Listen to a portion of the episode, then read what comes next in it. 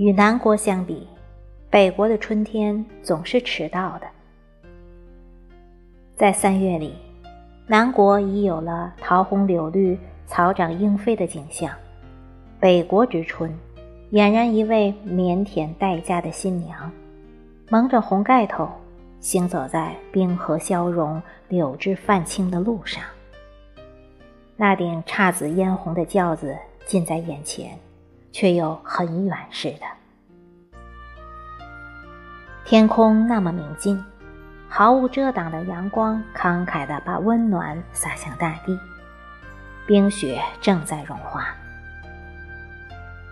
沿流水残蚀的河面，恨不得向东风借一双翅膀，载着卷起的浪花跃上冰层，砸碎这寒冷最后的坚持。重又响起的雀鸣在楼与楼间回荡，清脆的声音唤醒了慵懒一季的耳朵，仿佛听见山谷中溪水的叮咚。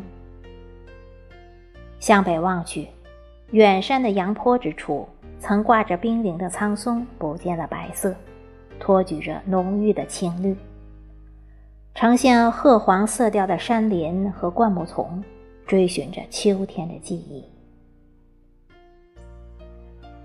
我随送亲的队伍欣赏着如此的景色，这就是我眼中的春天吗？我抚摸着一棵老柳树，找寻答案。它默然不语，甩了甩柔韧的头发，查量我疑惑的双眸。当我转过身来向南山望去时，伤感的泪在眼中打转。残雪依然覆盖着山坡，还没褪尽冬的色彩。连日来的暖阳东风并没有彻底征服这堆积了一季的寒冷。我妒忌起三月的南国了，有那么多的梅花在报春，有那么多的诗人在赞美，有那么多的画家在描绘，有那么多的朋友在歌咏。一派令人向往的美景，却不属于我。我只属于这北国之春的三月。今夜又下了一场雪，三月里的一场雪，不比冬天的逊色。我重又穿上了羽绒服，行走在淡黄的街灯下，看着它们匆忙坠落，随风飞舞的样子。原本沮丧的心情宽慰了许多，心中倒升起了一丝怜爱。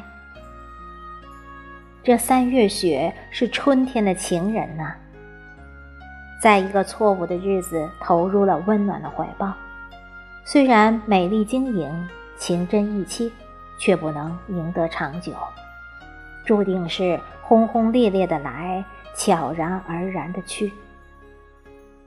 当大地有了红花绿草时，谁还会记得起它的模样呢？